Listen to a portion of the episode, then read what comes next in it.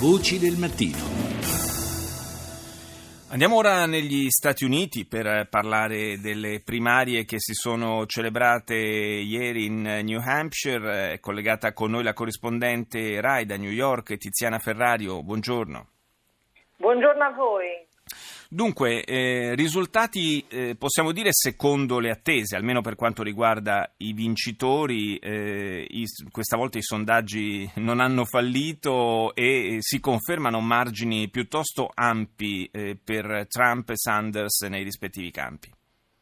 Beh, diciamo che eh, è vero, era nelle attese, però Bernie Sanders è il eh, senatore socialista ha stravinto su Hillary Clinton eh, siamo ancora allo spoglio dei voti, ma comunque Sanders è sinora al 60% e Hillary al 39%, quindi è una stravittoria quella eh, di Sanders che eh, abbiamo visto esultare con tutti i suoi giovani attorno che lo hanno atteso questa sera per ore eh, in attesa di conoscere, di conoscere, i risultati e lui poi ha fatto un, un grande discorso di questa vittoria, che è una grande soddisfazione, e ha rilanciato il suo programma, ha detto continueremo a vincere nel Paese e ha rilanciato questo suo programma che è fatto di... Eh, diciamo, progetti abbastanza impensabili in un paese come l'America, l'assistenza sanitaria per tutti, la scuola gratis per tutti, eh, la, la, la, lotta alle disuguaglianze, la lotta contro il cambiamento climatico.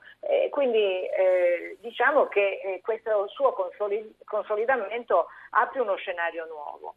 Ehm, interessante anche quello che è successo in casa repubblicana, però, perché è vero che Trump ha vinto e questo era nei fatti, lo si sapeva dai sondaggi, però intanto c'è una specie di rinascita di Jeb Bush che finora era rimasto così un po' margini, nell'ombra sì. e non riusciva a decollare e invece eh, finalmente è riuscito a risalire questa sua posizione e poi soprattutto il secondo posto che era quello importante da capire in questo momento è stato vinto da John Kasich abbastanza sconosciuto governatore dell'Ohio che però già il New York Times eh, in un lungo articolo di appoggio alla Clinton aveva detto insomma interessante se invece i repubblicani cominciassero a pensare a Kasich che è un uomo moderato e che ha dato prova anche di saper mediare quando tutto questo avviene per il bene delle persone.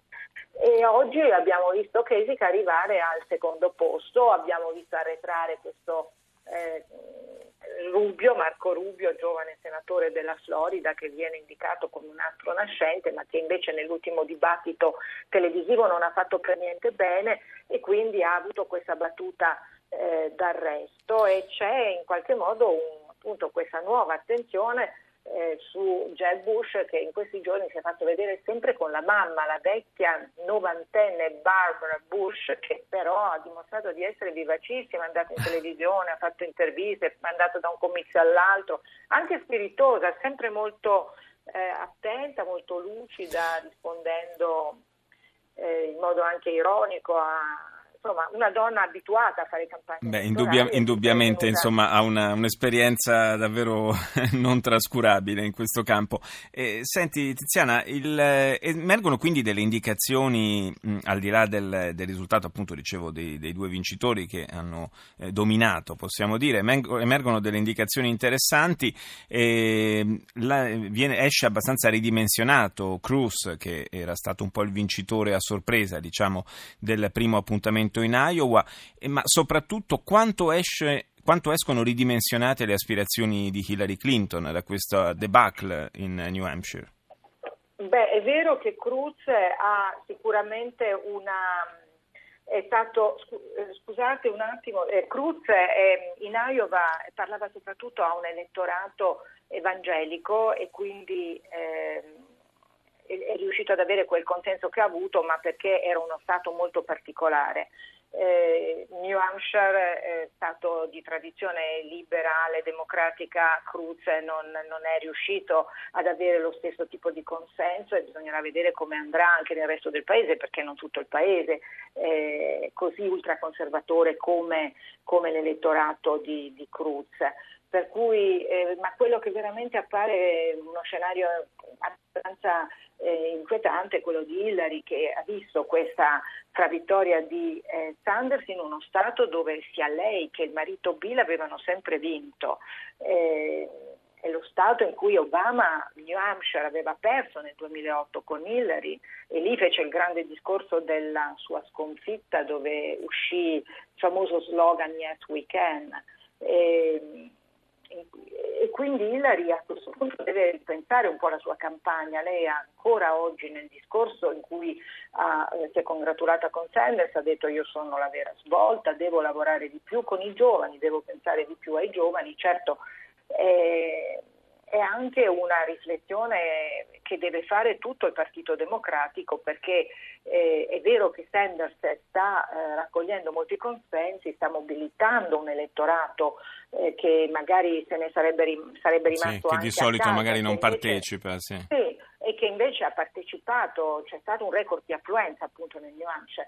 Ecco, però bisogna chiedersi se davvero eh, Sanders può puntare, può pensare di riuscire a conquistare la Casa Bianca con il suo, con il suo programma di, di governo in un paese come, appunto, come questo. Sì, con, e... con, una forte componente conservatrice che certamente non, non vede di buon occhio un uh, candidato che si proclama socialista come no, Sanders. Ma che, dice anche aumenterò le tasse, e, e, e, attacca Wall Street, attacca quell'1% certo. che comunque continua ad essere eh, ricco e, che ha avuto tutti i vantaggi comunque da questa ripresa economica che c'è in America ma che non arriva invece alla classe media.